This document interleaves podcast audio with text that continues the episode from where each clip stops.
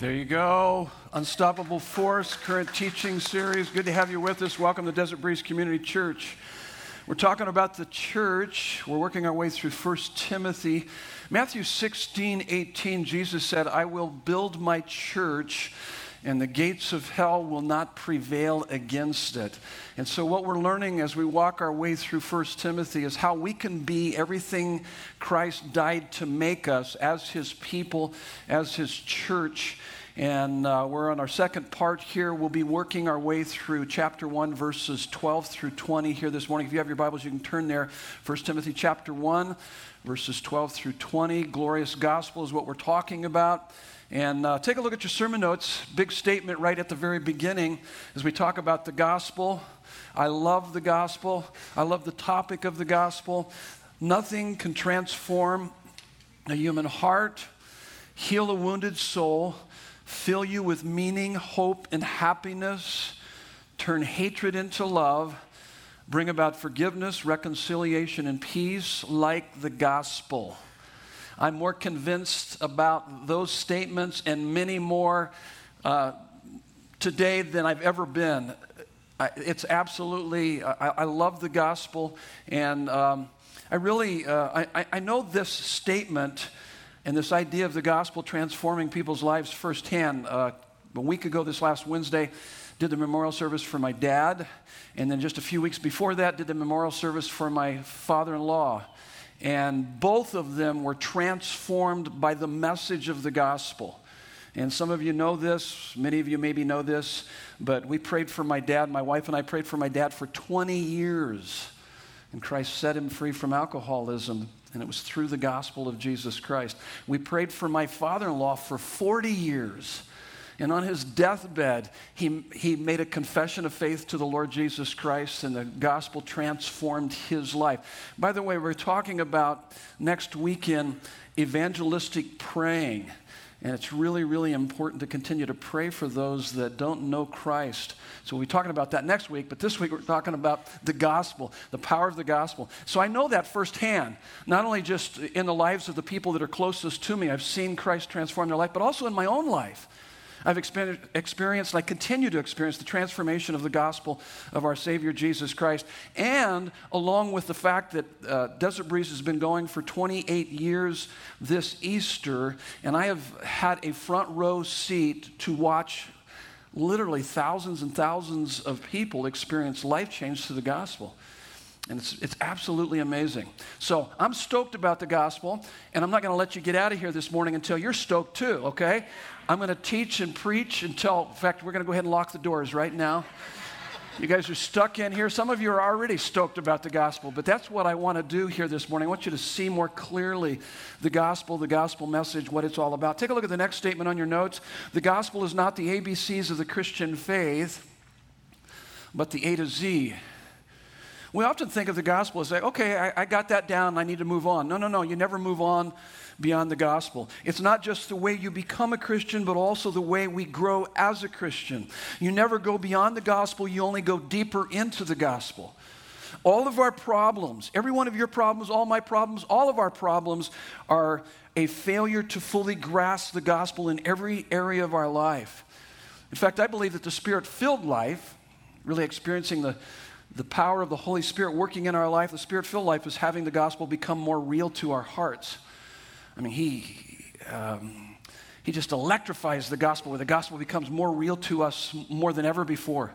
Christ becomes more real to us and all that he is and all that he's done for us.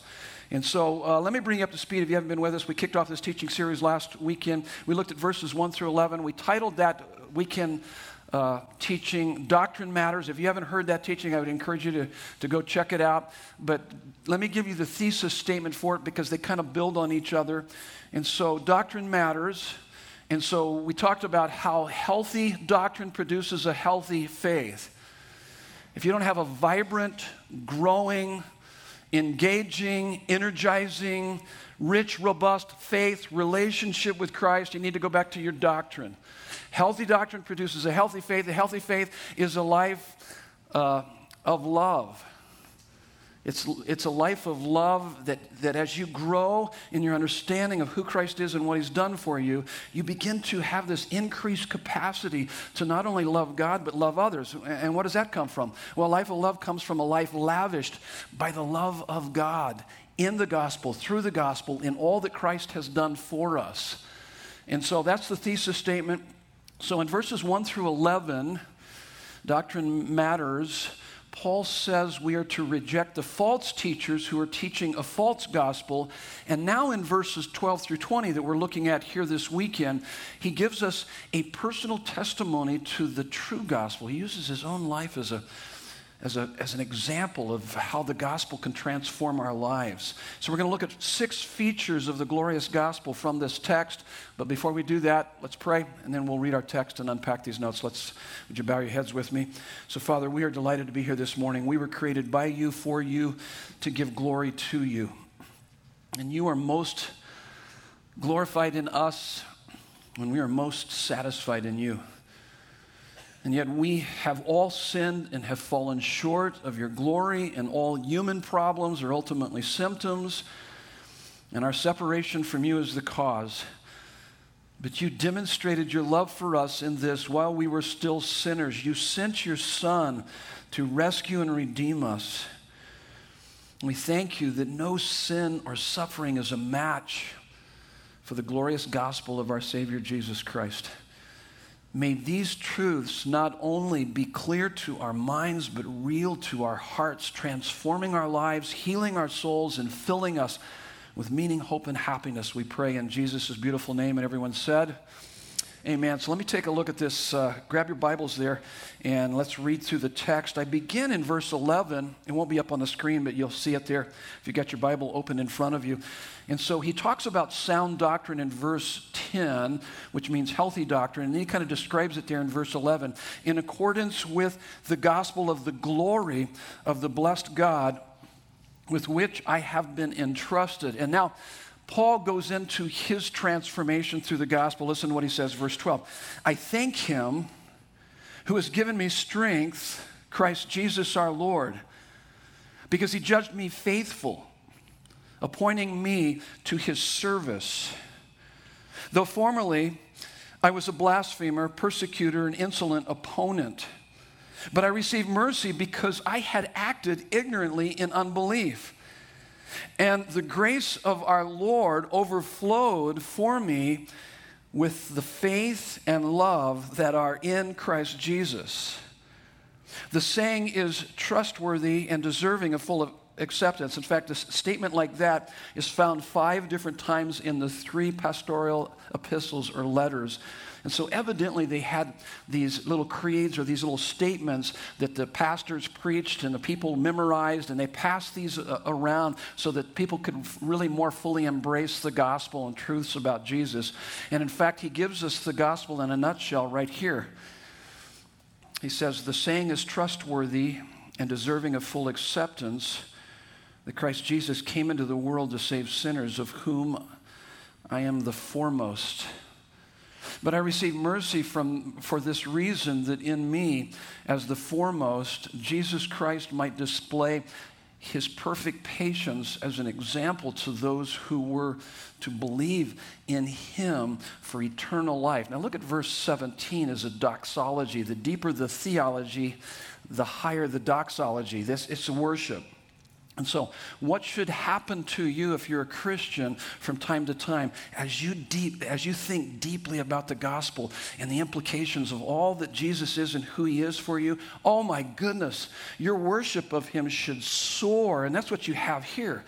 He's just overwhelmed by the transformation that he's experienced as a result of the gospel. And he says, "To the King of ages, immortal, invisible, the only God, be honor and glory forever and ever. Amen. So it's a pretty powerful statement. Then he goes on here and he says, uh, This charge I entrust to you, Timothy, my child, in accordance with the prophecies previously made about you, that by them you may wage the good warfare. So he's, he's talking about if you have the gospel, you understand the gospel, you've made a commitment of your life to Christ, you got to realize you got to still fight for your delight in Christ. That's he's talking about waging the good warfare. What does that mean? Well, holding faith and a good conscience. And if you don't do that, he says, by rejecting this, some have made shipwreck of their faith. You're going to shipwreck your faith if you don't fight the good warfare by holding faith and a good conscience. He says, by rejecting this, some have shipwrecked their faith, among whom are Hymenaeus and Alexander, whom I have handed over to Satan that they may learn not to blaspheme. That's not a good way to have your name in the Bible, right there, okay? That's, you don't want to be in the Bible when they mention you in, in those terms. This is God's word to us this, this weekend, this morning. And so take a look at your sermon notes here. We've got a lot to cover here. Let's talk about six features of the, of the glorious gospel and let me just kind of walk through them and then we'll take them individually. So, the glorious gospel is historical, Christocentrical, transformational, doxological, countercultural, and unbeatable. There's six of those, and we will draw it from our text. So, here's the first one the glorious gospel is historical. I gave you a little bit of room, not much, to kind of uh, put added notes there as God speaks to you.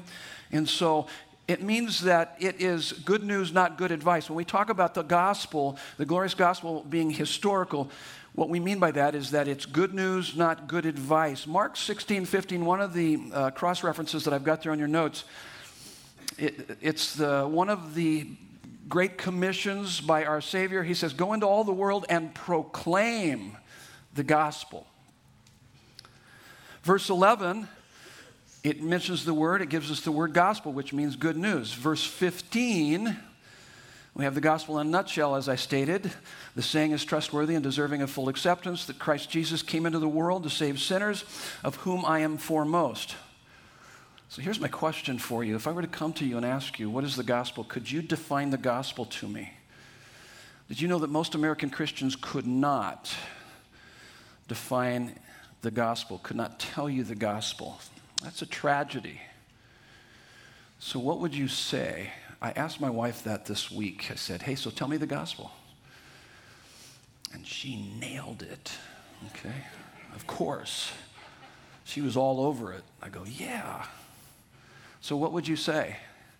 Here's what you hear me say regularly, and I do it a bit redundantly and repetitively because I want you to memorize it and know this. This is what you should have memorized. In fact, you could even memorize this verse that we just stated here because that's the gospel in a nutshell, verse 15. But let me give you what I say regularly the gospel is the good news that God has reconciled us to himself by sending his son to die in our place for our sins, and all who repent and believe in him have everlasting life. That's the gospel.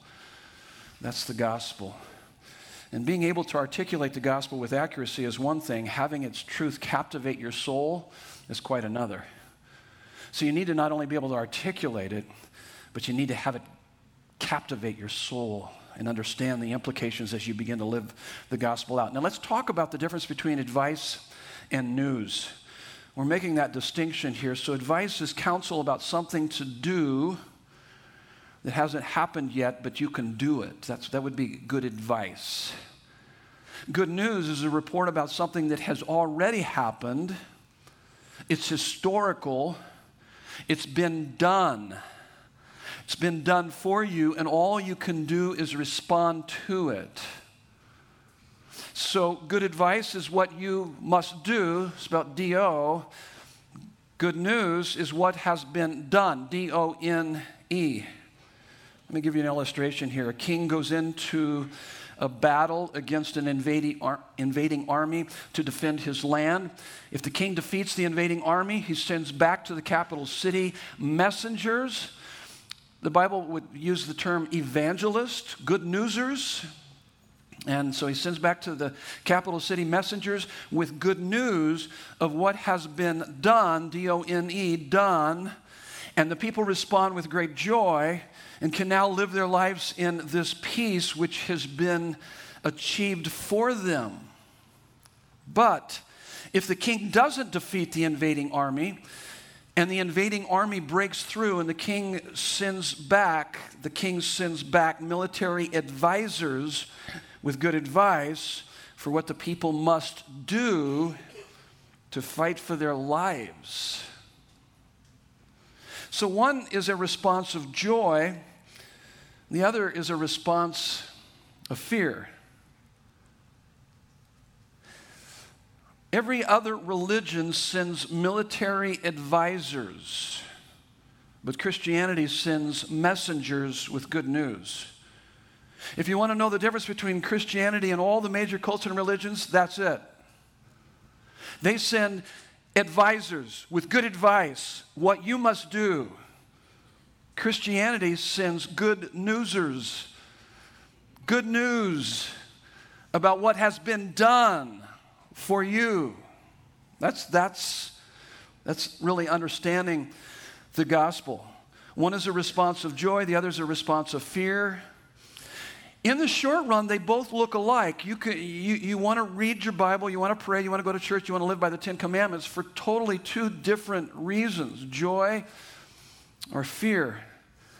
In the long run, the fear motivated life leads to guilt, self righteousness, burnout, and despair. Now, with each of these, we're going to look at a church implication because we're looking at how we can be a healthy church, what a healthy church looks like. And so, with each of these, we'll, we'll say, okay, well, how does that apply to us and, uh, here at Desert Breeze? So, the church life implication is this listen if you can track with this. Declarative preaching is irreplaceably central to a gospel centered church. We're a gospel centered church. Not all churches are gospel centered. And so, being a gospel centered church, declarative preaching is irreplaceably central. What I mean by declarative, I mean proclaim or announce or affirm the gospel. How many have ever heard this quote before? Preach the gospel at all times. When necessary, use words. Anybody hear that? You guys heard that before? Yeah. That's a bad quote. It's bad theology. And, and the reason for that is that statement is confusing what the gospel does, transform lives, with what the gospel is, good news. Oftentimes, when I ask people to define or tell me what the gospel is, they'll tell me about a transformed life or kind of a byproduct of the gospel. And that's not the gospel. Don't confuse the results of the gospel with the gospel. And um, Transformed lives is not the gospel, it is the result of the gospel. Listen to me the gospel is an announcement of something that has happened in history that changes your status forever. So, yeah, yeah, we're into social justice. We do a lot of outreaching into the community. We're going to help people in a lot of different ways, physically, emotionally. But ultimately, no strings attached. We want to be able to present the gospel. And to present the gospel, you got to tell them what the gospel is. It's good news. It's, it's good news. The gospel is an announcement of something that has happened in history that changes your status forever. Becoming a Christian is an instant status change. Bam! Just like that. You put your faith in Christ and immediately your status is changed. John 3:14 states, "We have passed from death to life." It's not that we are passing or will pass, but we have passed from death to life. You are either forgiven and accepted by God or you're not. Think about this. You are either reconciled to God or not. You either have eternal life in Christ or not. And if you do, because it's been done for you, you celebrate that. You live in the reality of that. You enjoy that. I, I like asking people if, you know, when they're people that I think there might be Christians or, or maybe not, I'll just say, Are you a Christian?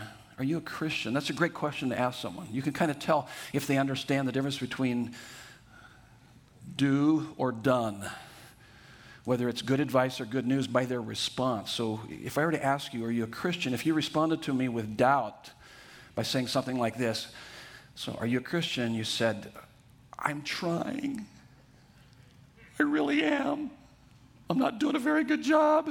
You don't understand it. Because it's not about do, it's about done. You might not respond with doubt, but maybe you respond with a little air of defensiveness. And I say, Are you a Christian? You go, Of course I am. You see me here at Desert Breeze all the time, Pastor Ray. I lead a small group in my home. I put money in the box. you don't understand it either. Because it's not about do, it's about done. Here would be a more appropriate response if you really understand it. It wouldn't be doubt or defensiveness, it would be delight. Are you a Christian? Yeah. Can you believe it? Me? Me? I'm a Christian. I can't even believe it myself. Jesus paid it all. He didn't just die for my past forgiveness and future resurrection, but also so that I can experience His presence and power and peace to face anything in the here and now. It's done. It's done. It's mine through Jesus Christ. I'm a mess, but He's come to rescue me. And I love Him for that. Now, believe me, all of our problems are due to the fact that we don't live in the reality of that. The default mode of our heart is always to go back to do. It's more of a kind of a works righteousness as opposed to, no, listen, it's done. That's the reason why it's about proclaiming. Let me go back to that statement that I said earlier you know, what's the church implication? Declarative preaching is irreplaceably central to gospel centered church. That's what I do week in and week out. It's done. We have access into the throne room of God. Do you understand what He's done for us? And that's what ultimately transforms our life. It's not get your act together and then come to Jesus. No, come to Jesus and He will transform your life. That's the gospel. Don't you understand what He has done for you? So, okay. Whew, that's good. I, I, I, need, I need a reminder of that like every, every day. That it's done, it's done, it's done. Why, why are you trying to work for it? You've already got it. Enjoy it. So it's historical, it's also Christocentrical. It's Christocentrical. So the other little statement next to this here on your notes the Bible, gospel is all about Jesus. It's all about Jesus. Luke 24, 27 and 44 and John 5, 39, Jesus made that clear. He said, Hey, the whole book's about me. Now, let me show you in our text how that is true. Look at verse 12. Listen to what Paul says. I thank him, that sounds like it's directed towards Jesus, who has given me strength, Christ Jesus our Lord. Verse 14, and the grace of our Lord overflowed from me with the faith and love that are in Christ Jesus. Verse 15, the saying is trustworthy and deserving of full acceptance that Christ Jesus, there it is again, there he is again. Christ Jesus came into the world to save sinners. Look at verse 16. But I received mercy that Jesus Christ might display his perfect patience.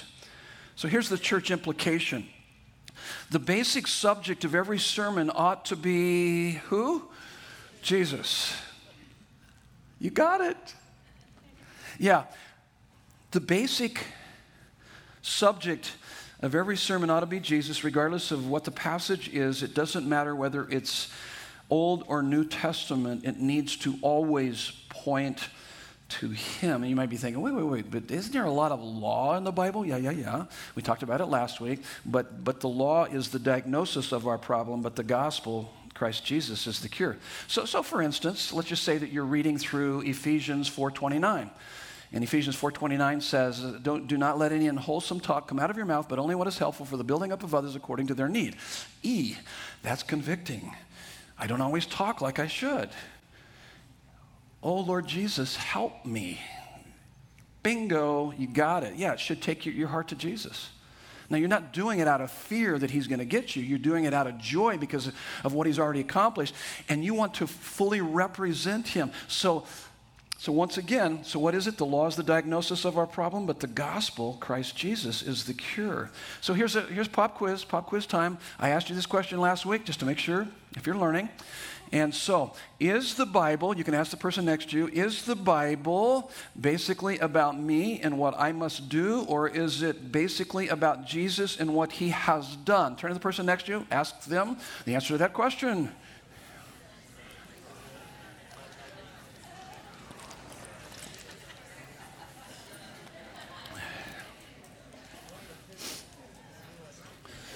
So think about that when you study the Bible. If you're going to the book and thinking, it's what I got to do, I got to work harder, got to get his approval, got to get his acceptance. Wait a minute, you've already got that.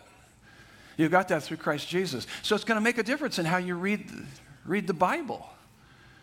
By the way, listen to the, you know, the teachers that are not only here at Desert Breeze, but if you listen to other teachers and read other books, sometimes they're going to be giving you good advice and not good news.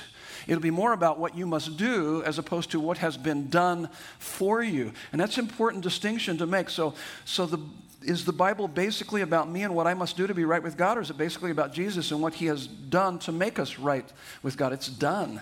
It's done. The Christian life is not a call to behave, but to behold.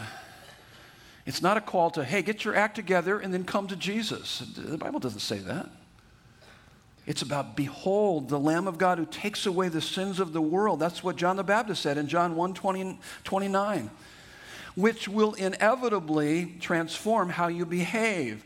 The more you behold, the more it transforms how you behave. By the way, I've talked about this. We all struggle with this gap. It's called the gospel gap between what we believe and how we behave. Oftentimes, my my, beha- my beliefs and my behavior don't aren't together. There's this gap. And so my, my behavior would, would have too much anxiety, anger, and depression, considering the people, things, and circumstances of my life that it wouldn't be consistent with how I believe. It's just like uh, I, I, believe that God's with me, but I'm not acting in a way that would be consistent with that. And so the way I narrow the gap, begin to live more in the reality of how I believe, so my behavior matches my beliefs as I behold. I'm not living in the reality of what I have in Christ Jesus, who He is and what He's done for me. And I'm not taking those truths and applying to the specific areas of my life where I'm most struggling. And so, as you study God's Word in the new year, don't look for life lessons as much as you should look to get a glimpse of the only one who can satisfy the deepest longing of your soul, the Lord Jesus Christ. And then take moments to just behold and, and, think out and just savor it and go, oh my goodness, God, you have done that for me. You love me that much. Oh my goodness. So let me, uh, let me walk this out a little bit more uh, with a Timothy Keller quote. He talks about how the Old Testament, sometimes we read through the Old Testament and go, oh my goodness how do these different characters apply to my life and all these rules and laws? And I kind of talked a little bit about how the rules apply to our life, but how about these characters? And he, he has this list. You can do a Google search, and uh, the title of it is Jesus is the True and Better. And I'm not going to read all of them, but he goes through a lot of the Old Testament characters. And listen to what he says Jesus is the true and better Adam who passed the test in the garden and whose obedience is imputed to us. Jesus is the true and better Abel, who, though innocently slain, has blood now that cries out, not for our condemnation, but for our acquittal. Let me jump through this a little bit more. Jesus is the true and better Joseph. You guys remember Joseph in the Old Testament, in the book of Genesis? Yeah. So Jesus is the true and better Joseph, who at the right hand of the king forgives those who betrayed and sold him and uses his new power to save them. Jesus is the true and better Moses who stands in the gap between the people and the Lord and who mediates a new covenant. Here's a good one. Jesus is the true and better Job. You guys familiar with the book of Job in the Old Testament? It's a book about suffering and the sovereignty of God. So Jesus is the true and better Job, the truly innocent sufferer who then intercedes for and saves his stupid friends. Yeah. Jesus is the true and better Jonah who was cast out into the storm so that we could be brought in. I think you get the point. They all point to Jesus. And uh, so the Bible the Bible is really not about you, it's about him. Here's what here's further implication to us as a church. A, a Christian church that does not have as its primary focus the deepening of passions for Christ Jesus is an unhealthy or maybe even a false church, no matter how zealously it seeks conversions or how forcefully it advocates righteous behavior. So, being converted to Jesus is not just about learning to obey some rules, but it is about learning to so adore Christ Jesus that we would gladly renounce everything we have to follow him. So I can tell when someone's getting the gospel because they're, they're ready to get rid of anything that would interfere with their relationship with God. They're like, I don't need that. I got Him. I want more of Him. They, they gladly renounce anything in their life so that they can follow Him. So it's it's historical, it's Christocentrical, it's number three, transformational. So, how does the gospel transform our lives? And, and so, this is how it transforms our lives. It's as we come to an understanding that you and I are more sinful than we ever dared to think, but more loved than we ever dared to dream. Romans 5 8, it says this that God demonstrates his love for us in this while we were still sinners, Christ died for us. So it's understanding the combination of those two ideas that's very transformational. Look at verses 13 and 14 from our text. Though formerly I was a blasphemer, persecutor, and insolent opponent. So he's talking about BC. So I'm more sinful than I ever dared to think.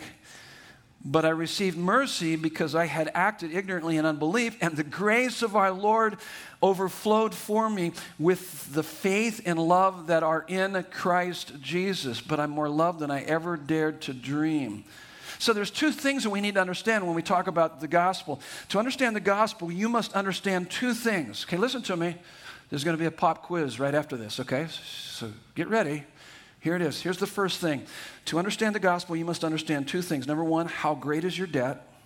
How great your debt is that you owe God because of your sin, your dire condition apart from Christ. So, how great is your debt? That's the first thing. The second thing is the magnitude of God's provision. You need to know both of those. Okay, turn to the person next to you and see if they can answer that. So, what are the two things? What are those two things that I need to understand to really understand the gospel? Real quick, do that.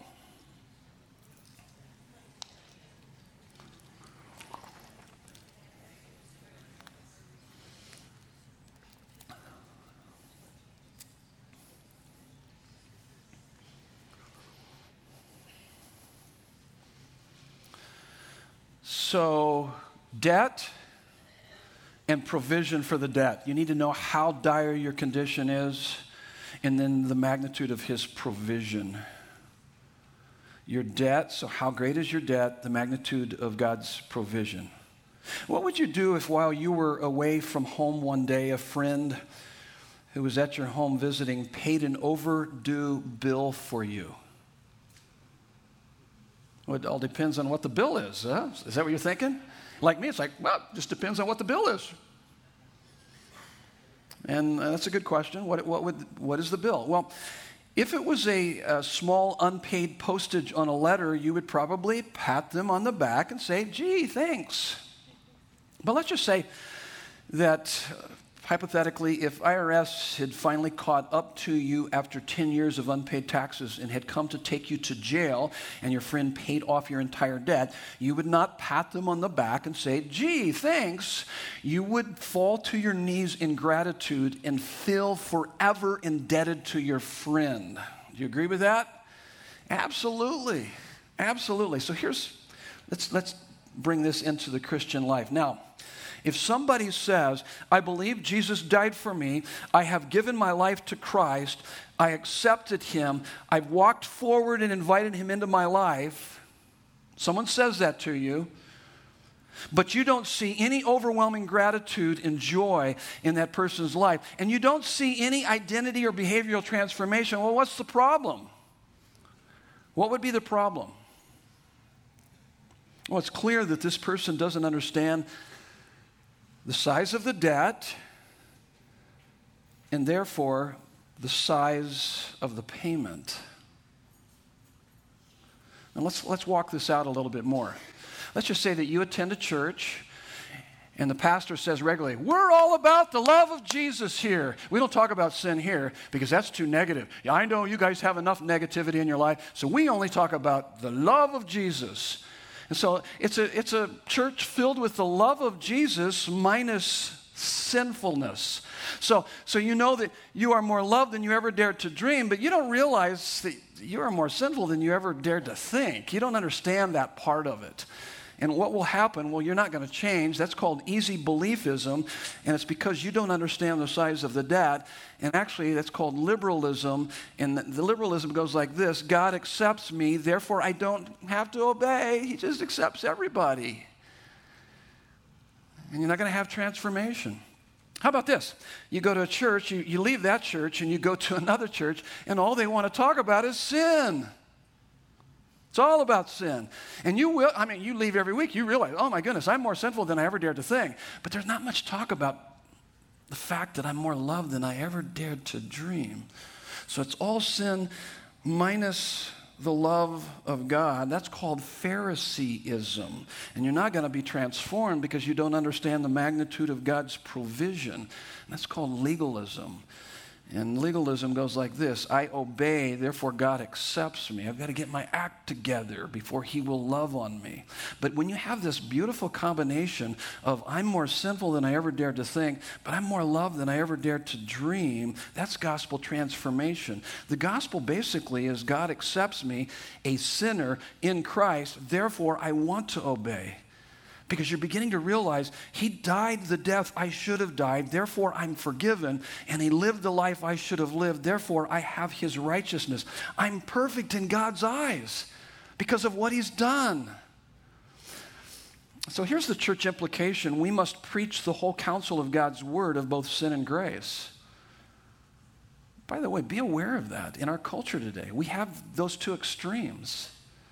And you need to have a good balance of, of from time to time when you, when you look at the full length mirror of God's Word, you're going to see your sinfulness. But boy, that should help you to just run to Jesus and understand He died for your sins and oh, He's transforming you. And you can trust in Him, you can rest in Him. And so there needs to be that balance. We must preach the whole counsel of God's word of both sin and grace. Grace is celebrated most joyfully when sin is grieved most deeply. One of the reasons why we don't understand or we don't have the indescribable, indestructible joy that the Bible talks about is because we don't understand the debt, the debt that we owe Him. To the degree you see your dire condition, is to the degree the magnitude of His provision. The cross gives you life transforming joy.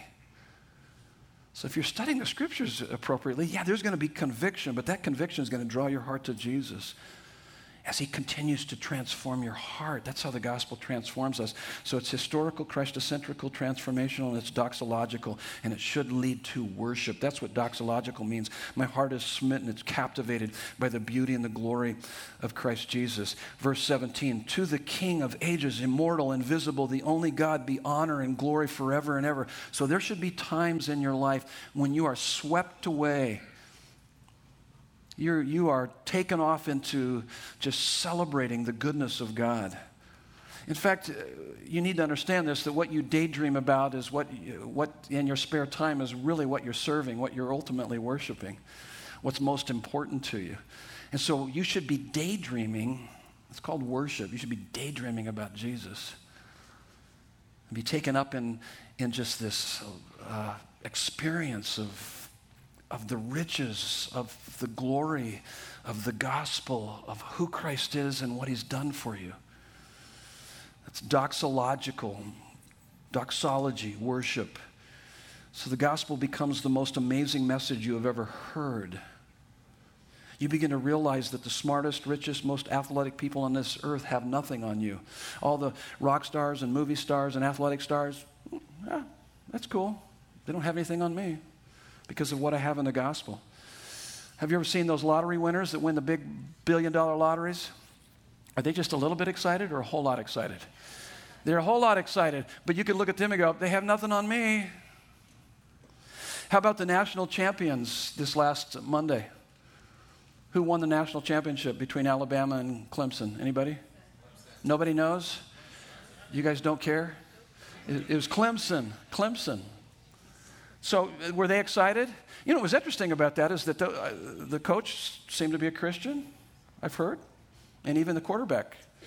I saw a video, uh, Drew Bohannon sent me a video here uh, within the last year where he was giving his testimony. He says, Football's not my identity, my identity is in Jesus. I'm going, yeah, dude. No wonder you were so cool and calm back there playing quarterback against Alabama. I'm just glad that Alabama got beat. But that's. Uh, but, but hey, they don't have, you know, and basically what he's saying is, yeah, oh, well, yeah, we won the national championship, no big deal. I've got Jesus. I've got Jesus. And so, really, the idea here uh, what about uh, Super Bowl winners? They don't have anything on us. By the way, my condolences to the Colts and Cowboy fans. Feel really bad. I also, my condolences to the Eagle and the Patriot fans. Sorry, that game's going on right now between the Patriots. We got a guy right here with a Patriot jersey on. Where's the security? Could, could we get security in here? So, hey, they don't have anything on us, regardless. They have nothing on us. The purpose of the gospel is not merely to give us forgiveness, but to bring us to full flourishing through glorious worship. All of our problems in our life is the fact that we worship the wrong things. We tend to exchange the truth of God for a lie, and we worship and serve created things more than the Creator. When you look at the Ten Commandments, we violate 2 through 10 in direct proportion to how we violate number one, the first commandment. What is the first commandment? You shall have no other gods before me. That's Exodus 23. Notice he doesn't give us a third option there. He says, basically, he says, You shall have no other gods before me. In other words, you'll either serve the true and living God or you'll have a counterfeit God because our heart will have a God. We are going to give the deepest loyalties and affections of our hearts to some God. And he's saying, don't give it to anything other than the true and living God.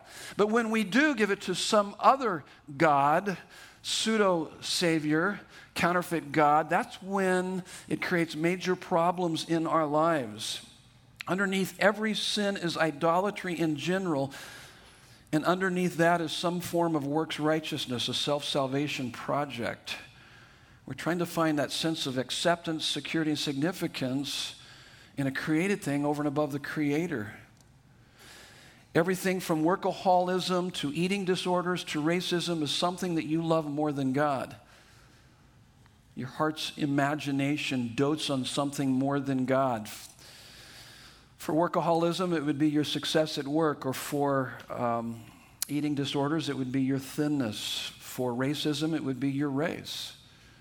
The only way to change the only way to change is to change what you worship. You, we worship our way into trouble. The only way you can get out of trouble is you have to worship your way out by worshiping the true and living God and realizing what you have in Him is better by far than what you're trying to find in a created thing. Even if it's a good thing that you've ultimated, you've, you've turned it into an ultimate thing in your life. I, my wife was working for a cabinet shop a number of years ago, and uh, and the, one of the employees came to work and he was suicidal and homicidal and it was because he's, he was a jilted lover. He had had a, a, a relationship with a gal for many years and she had left him and he was devastated. And so i sat down with the guy started talking to him and he had come from a church background. He had some he had an understanding of christianity and apparently was a christian is what he told me and as I, he spent a couple hours just kind of unloading and talking and crying and weeping, and I tried to console him and encourage him. And then as I began to start talking to him about what he had in Christ and talk to him kind of uh, recalibrate his heart a bit here, and I began to tell him that really the only eyes in the universe that matter find him more valuable than, than all the wealth in this world, and that this God of the galaxies, he has forgiven you, reconciled you, adopted you, lavished you with his love, empowered you with his Holy Spirit, guaranteed you a place in heaven. Do you understand that? I kind of walked out the implications. And as I began to talk, it was almost as if he was kind of looking right past me, his eyes kind of rolled back in his head. He was looking out the window as I was talking to him, almost as if like he wasn't hearing anything I said. And when I finished, he responded by saying, Well, what good is all of that if she doesn't come back to me? And I thought, You don't get it. His ex lover was on HDTV, but the gospel was on AM radio with static on the line. See, it's one thing to be sorrowful over the loss or the hits that we take in life. Because when you, when you lose a good thing, you're going to be sorrowful. But if that good thing has become an ultimate thing in your life, you're not just going to be sorrowful, you're going to be in despair. And you're going to have inconsolable emotions. That's called idolatry. It's called, You shall have no other gods before me. And the only way that he could get his heart off of her, it would be to put it on Christ Jesus. And that's how we work on our issues. So here's the church implication spiritual disciplines are meant, this is spiritual discipline, what we're doing right now. When you read your Bible, pray. All of those things that we do, spiritual disciplines are meant not just to make the truth about Christ clear, but to make it real through worship. Thomas Chalmers, an old dead theologian, put it this way. You can Google search this. It's really a great sermon. It's a bit archaic, but it's called The Expulsive Power of a New Affection. And let me just give you this quick quote, quote, from him. He says, The only way to dispossess the heart of an old affection is by the expulsive power of a new one. So, so the point is here, it is from it is from your desire for a greater pleasure in Christ, such as in Christ, that you can say no to lesser pleasures, such as money, career, romance, porn, workaholism, shopaholism, drugs, whatever it might be. What are you struggling with? I'm telling you that you worshiped your way into trouble. The only way you're going to get yourself out of that trouble is you got to worship your way back out because you're trying to get out of a created thing what you need to be looking to the Creator to get. You need to go back to Him. And that's what the gospel does. It brings our heart back to Christ. And you begin to reason with yourself why would I want pleasures that are fleeting when I can have pleasures that are infinite and eternal? Killing sin happens as we sever the root of sin's desire with the power of a superior desire for Christ. See, sin is what we do when we're not satisfied with God. All of our sins are a result of not being satisfied with Him. And so, holiness is being so satisfied in Christ that sin loses its appeal. So, spiritual disciplines are less about being like Christ and more about being with Christ because the more you are with Jesus, satisfied in Him, the more you will become like Christ.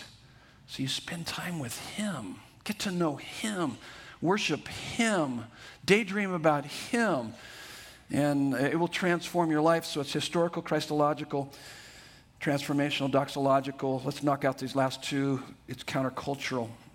It's countercultural. And what will happen is it creates a different kind of a church environment. And it's because we recognize that I was so sinful, Jesus had to die for me, that tends to humble me. So when people come in that struggle with sin, I'm, i can radically identify with them. So you got this radical identification, so there's no towering over them. But then there's also no cowering because you realize that He loved me so much He wanted to die for me. And so you're still able to speak the truth to people. So there's no towering, there's no cowering, there's that radical identification, but you're radically different, just like Jesus. Jesus was a friend of sinners. He didn't do sin with sinners but he was a lover of sinners. So he was radically, he radically identified, and yet he radically was different from them and loved them. And so look at what it says here in our text. So it creates really within us a humble boldness, as we've talked about in the past. Verse 12, I thank him who has given me strength, appointing me to, to his service. So we become of service to people. We look for ways to help people to see more of the gospel. Verse 16, but I received mercy for this reason that in me, as the foremost, uh, as the foremost, as the, as the sinner, the foremost sinner, Jesus Christ might display his perfect patience. So I'm more sinful than I ever dared to think. Yeah, I'm humbled by that, but I also have courage because, because he's, he is displaying his perfect patience as an example to those who were to believe in him for eternal life. I'm a walking billboard advertisement of, of God's grace and what He's done in my life. And that's how we are as it relates to other people. And by the way, we do never, we never motivate people out of fear and pride. Fear would be God's going to get you, you better change, or pride. You don't want to be like all those people over there that live like that. You want to be like us on the winning team. Well, that's not how you motivate people. It's actually love that motivates people. Love motivates. Fear and pride can restrain the will, but only love can transform the heart. We are motivated not by fear and pride, but by love. Our hearts have been ravished by His love for us. Here's the church implication How do we relate to the world around us? Well, the church is not a museum for saints, but a hospital for sinners. The church should be a place where people can can be free to say that they are sinners and that we love and accept people right where they are, but we love them too much to let them stay that way. We point them to Jesus as we follow Christ. And here's the last one unbeatable. Unbeatable. So the, the gospel is historical, Christological, transformational, doxological, countercultural and then unbeatable. I must fight every day for my delight in Christ.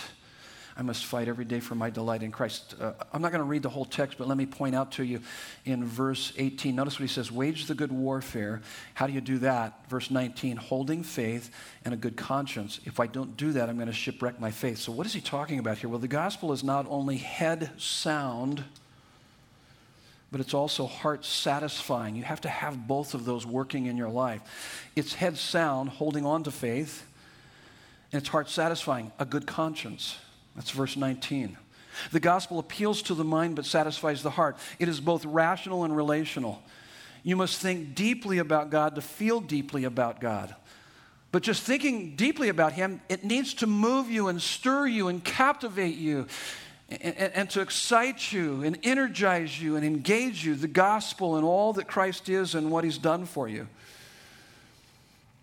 2011, Barna did a study, and it shows that nearly half of all adults in America have prayed the prayer of salvation and subsequently believe they are going to heaven Though many of them rarely, if ever, attend a church, read the Bible personally, or have lifestyles that differ in any significant way from those outside the church. That's a problem, isn't it? So the enemy, known as the deceiver, loves to keep truly saved believers unsure of their salvation and therefore keeping them from experiencing the freedom, joy, and confidence that God wants them to have but he also loves to keep those on their way to hell deluded into thinking that they are on their way to heaven. Their consciences immunized from Jesus' pleas to repent. So, salvation is not a prayer you pray in a one time ceremony and then move on from. Salvation is a posture of repentance and faith that you begin in a moment and maintain for the rest of your life. It's not the finish line, it's the starting blocks.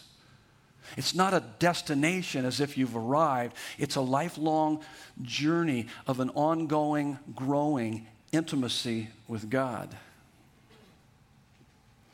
To repent and believe is more than an agreement with facts in the head that would be holding on to faith. It's an appetite for God in the heart that exceeds all other appetites. That's a good conscience. And I must fight every day for my delight in Him. So look, at, look up here on the screen, Romans 10, 9 and 10. I want to give you an opportunity to make a confession of faith. Maybe you've never made a commitment of your life to Jesus Christ, maybe for the first time, as we've talked about the gospel, it's beginning to dawn on you. You're going, oh man, I had no idea. Well, this is what the Bible says that if, we, if you confess with your mouth that Jesus is Lord and believe in your heart that God raised him from the dead, you will be saved. For with the heart one believes and is justified, and with the mouth one confesses and is saved. Let me walk you through that. Would you bow your heads with me? If this is the first time you're doing that, or maybe it's the hundredth time you're doing it, I do this every day. I, I re- confess Christ as my Savior each and every day.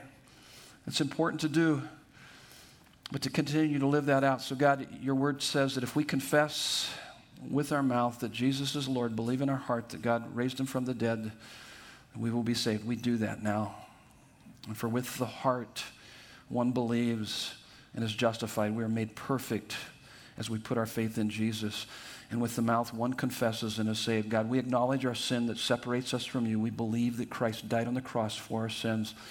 We confess him as our Savior and Lord. Help us to see that it's not, this is not the finish line, it's the starting blocks. Not a destination, but a lifelong journey of an ongoing and growing intimate relationship with you. We pray these things in Jesus' name. Amen. If you made that confession this morning, tell us about it. Write it on the card, put it in the box, or come up and tell me about it. I'd love to celebrate that with you. But you also need to know that you need to grow. Uh, one of the things, one of our classes that we offer here to get you started is the game of life. And in fact, uh, the game of life is about driving these six features of the gospel more down into our hearts. If you've never gone through the game of life, I would encourage you to sign up for that. We'll be offering that. I teach the class. We'll be offering that here in February. But uh, you need to grow in your relationship with God. We're going to take communion now, and we got three stations.